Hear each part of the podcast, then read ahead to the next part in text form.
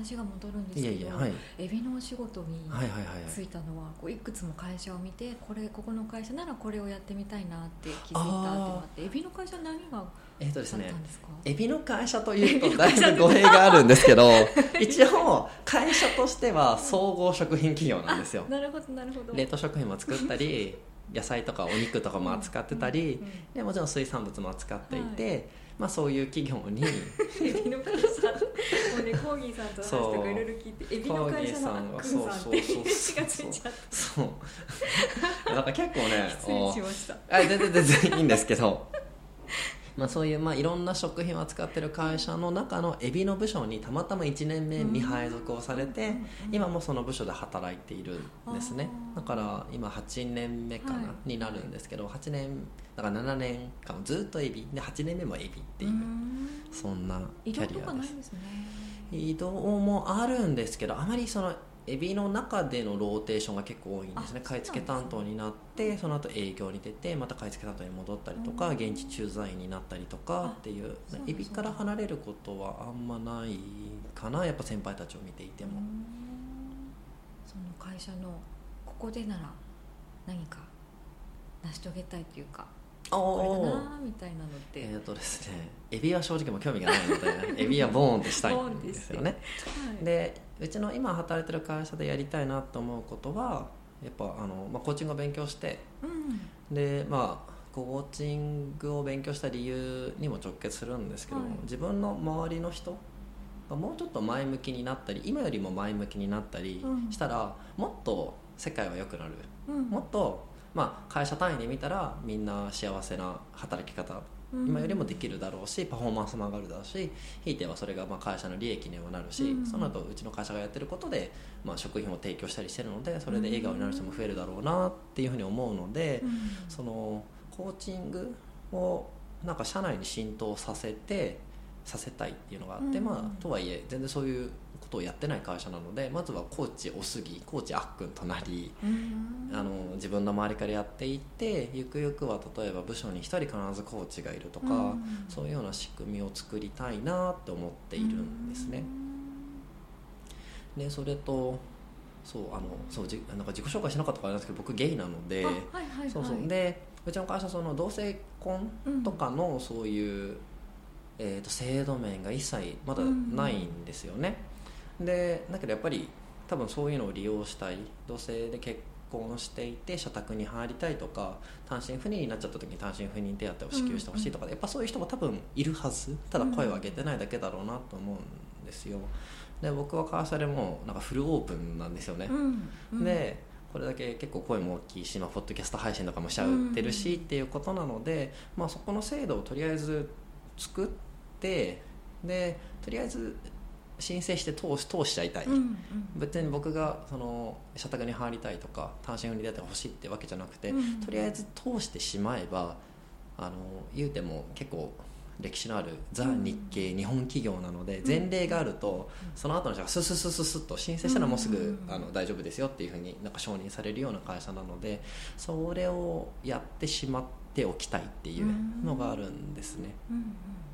その2つが今は大きくうちの会社に残るのであればやりたいことですかね。もともとはそういう食品に携わりたかったとかそういうのでもですね、そ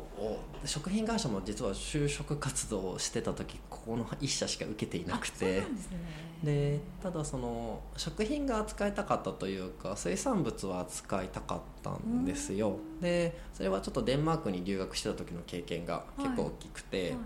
その自分の寮にアジア人は自分しかいない、あとみんな、まあ、ヨーロッパからの各国から来てたりアメリカから来てたり でその中でアジア人一人で日本人、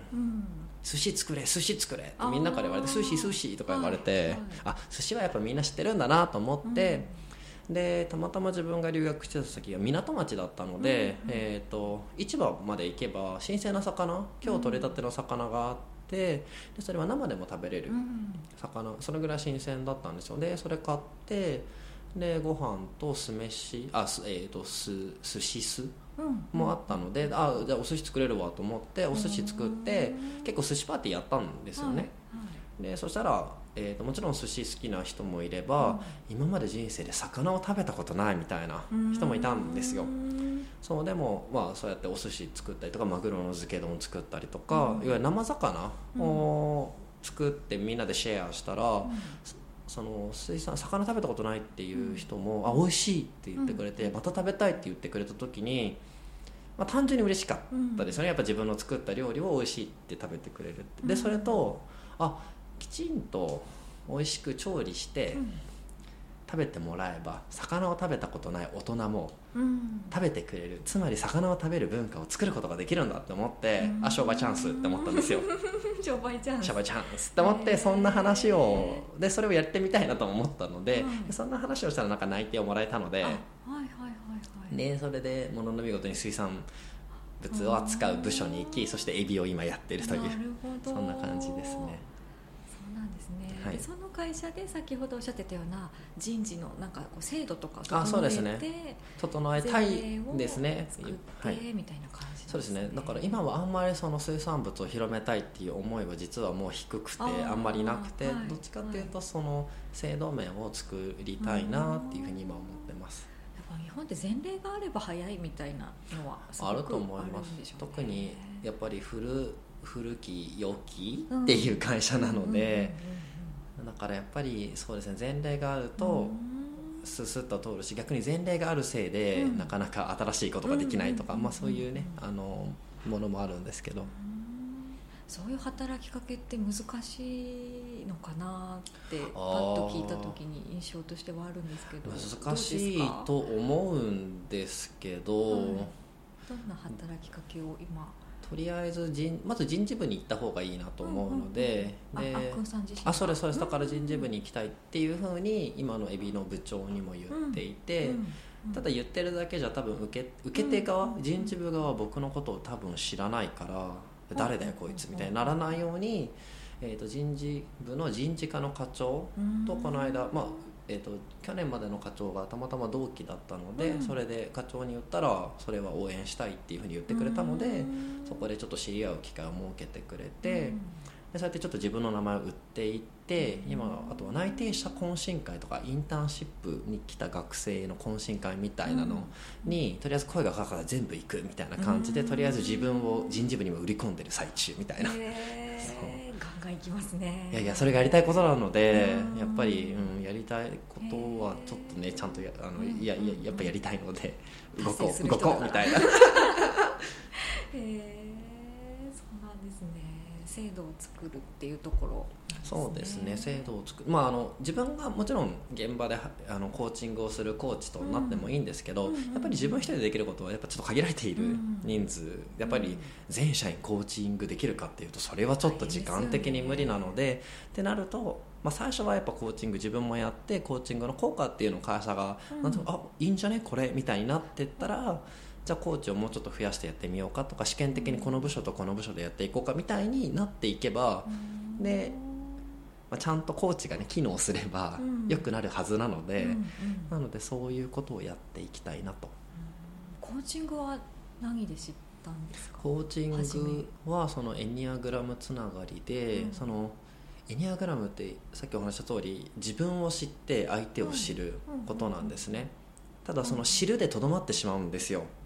でも世の中って一人で全部何かをやるわけじゃなくて、やっぱ誰かと協力しながら何かをやることが多いってなった時に、僕は僕のことを知って、僕は相手のことを知って、ここ相手と僕をつなぐ何かって自分全然勉強してなかったなと思って、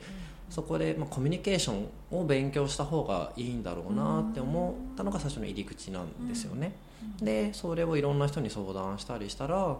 コーチングあってると思うよみたいなことを結構チラチラ聞いたので、あじゃあコーチングちょっと一回勉強してみるかと思って、コーチングを勉強しました。それが何て講座があってそれを受講したっていう講座、そうですね、3日間の基礎コースを受けましたね、はい。合ってるよってどんなところが合ってるよって言われてたか自分で分かりました？ですね、納得してました。基本前向き、ポジティブ側、ポジティブな人間なんかわかるなんですよね。でやっぱり自分をポジティブでいたいと思ってるし、うん、でコーチングをするとコーチングを受けた相手が、まあ、受ける前より受けた後の方がやっぱりちょっといい状態、うん、でちょっといい状態どういうことかっていうと、もちろん前向きにちょっとなっていたりとか、うん、もやもやしていたものがクリアになっていたりとか、うんですかね、あと次何行動しようかみたいな風な、その行動が明確になって一歩踏み出そうっていうマインドになってたりとかっていうのだったので、でそれって自分の思い描く前向きとすごい近いし、それが周りの人がそうだったらいいなっていう風になんとなく思ってたんですよね。でコーチングがしたらあこれじゃんってなったので、それがいいなって思ったのと、あとその今までの自分は結構自分がすごいと思われたい、うん、エニアグラムさっき言ったタイプ3番ってすごいと思われたい、価値ある人間でいたいって思ったんですけど、それよりもその人のためにっていう方がちょっとなんか話すと長くなるし、エニアグラム複雑な話にもなっちゃうんですけど、はい、その人のためにいわゆる自分の評価なんてどうでもいいっていうような、うん、そういう手放すタイミングが実はあって、うんうん、そうなってから人のために働く方がいいなっていう風に自分はなんか価値観とかが切り替わったんですよね、